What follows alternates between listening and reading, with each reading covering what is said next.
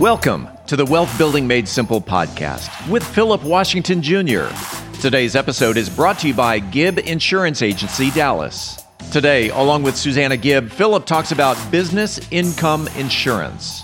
Philip Washington, Jr. is a registered investment advisor. Information presented is for educational purposes only and does not intend to make an offer or solicitation for the sale or purchase of any specific securities, investments, or investment strategies. Investments involve risk and, unless otherwise stated, are not guaranteed. Be sure to first consult with a qualified financial advisor and/or tax professional before implementing any strategy discussed herein. Past performance is not indicative of future performance. And now, here's Philip. We are back with another episode of Wealth Building Made Simple with Susanna Gibb, the TikToker.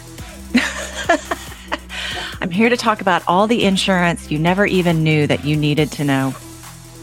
Like business income insurance, not to be confused with disability insurance, which is a whole different line of business. So, what is business income insurance? So, business income pays you, like if you get closed down, say a tornado comes and destroys your building, you can't produce what you're producing, but you still have bills to pay, you still have things that you owe. So business income will give you money for the lost sales that you would have normally been getting.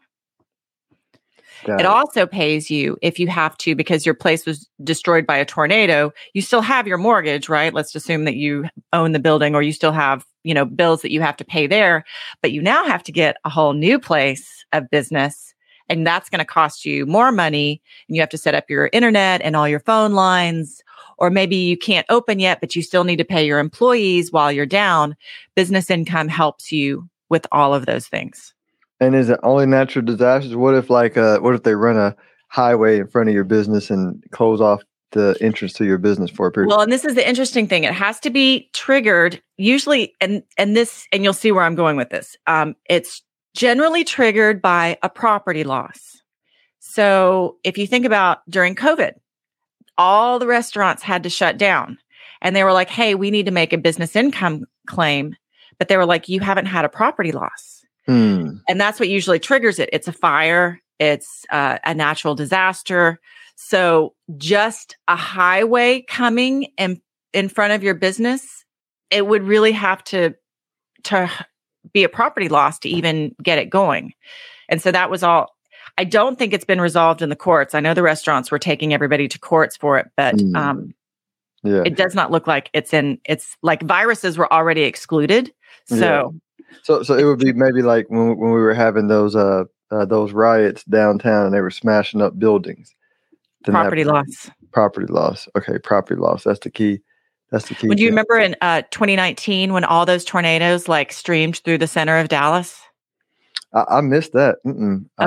Yeah. So they streamed all the way through Highland Park, basically down Royal, Walnut Hill Lane, and they hit the Home Depot right there at Forest and 75. It looked like a can opener went through the front of the Home Depot. That's crazy. Well, the building that I was in was right in front of the Home Depot.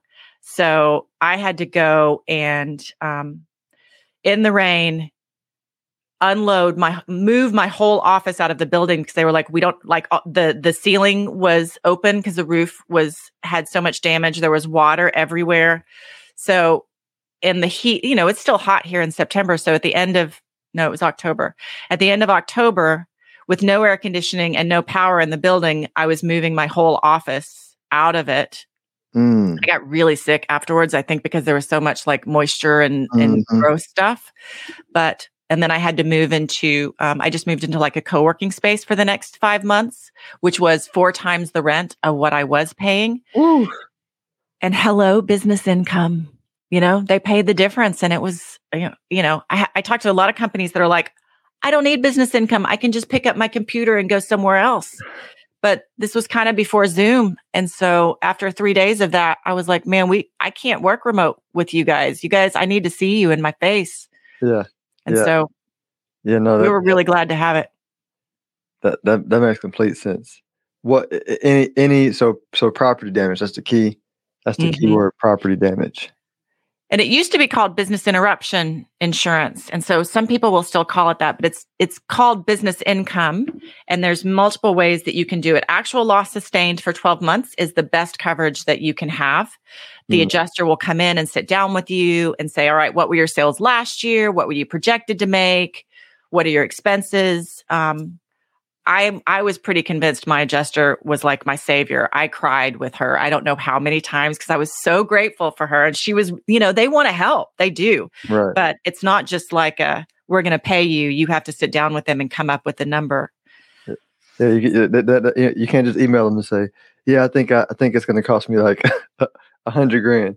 No, and it's based on your sales. So a company that has $3 million in sales will pay a little bit more in business income than somebody has $300,000 because the potential of payout is different.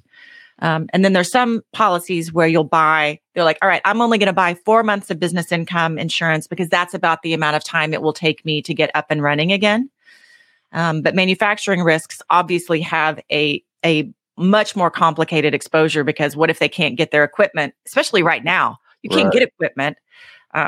A lot of manufacturing are working on machines that nobody even knows how to service anymore because they're so unique and kind of old at this point, but they fill this niche within their business. I can imagine the value of having a good agent is like, hey, I don't know what coverage my business should buy. Like, what are other businesses like me buying to protect themselves? You know, what's the experience of how long the loss lasts or whatever. All those questions would be, tough in figuring out what type of policy you could buy. Well, the great thing about doing commercial insurance is that I do feel like I get to be kind of a partner with the business owner. You get to know what they want to do, how they're doing it, how they got started. So as a storyteller myself, it's interesting to hear their stories about how they started their business, what they want to do with it. And, then we can make sure that they get there. Yeah, I'm sure I've said it before, but I'm going to say it again. I think I said on a previous episode, one of the wealthiest guys in one of the southern suburbs of DFW, he told us we had a young professional group. We went to go interview him. And he said, hey, when I first got started in business, I hated my attorney and I hated my insurance agent because I felt like they was always reaching in my pocket. He was like, at 30 years in business, I love my attorney. I love my insurance agent because they've been my shield, for a lot of stuff. So, well, and if you think about, the goal of working with the people that you work with, you want to work with people you like and you trust. So being that advisor for somebody, doing the things that you're doing for your clients where you're creating a wealth of information. So beyond just the fun guy that you are, we all like you, we know who you are, but we also need to trust you. And that makes people want to do business with you. Absolutely. We appreciate you. Thank you for sharing. Let everybody know where they can reach you if they want more information.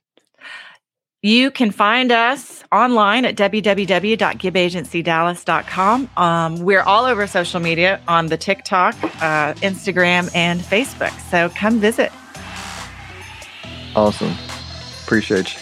Thank you. Have a good day. If you are interested in having a review of your portfolio or to see how far on track you are with your retirement goals, Philip offers complimentary consults through his company, Stonehill Wealth Management. For more information, log on to stonehillwealthmanagement.com/talk. That's stonehillwealthmanagement.com/talk.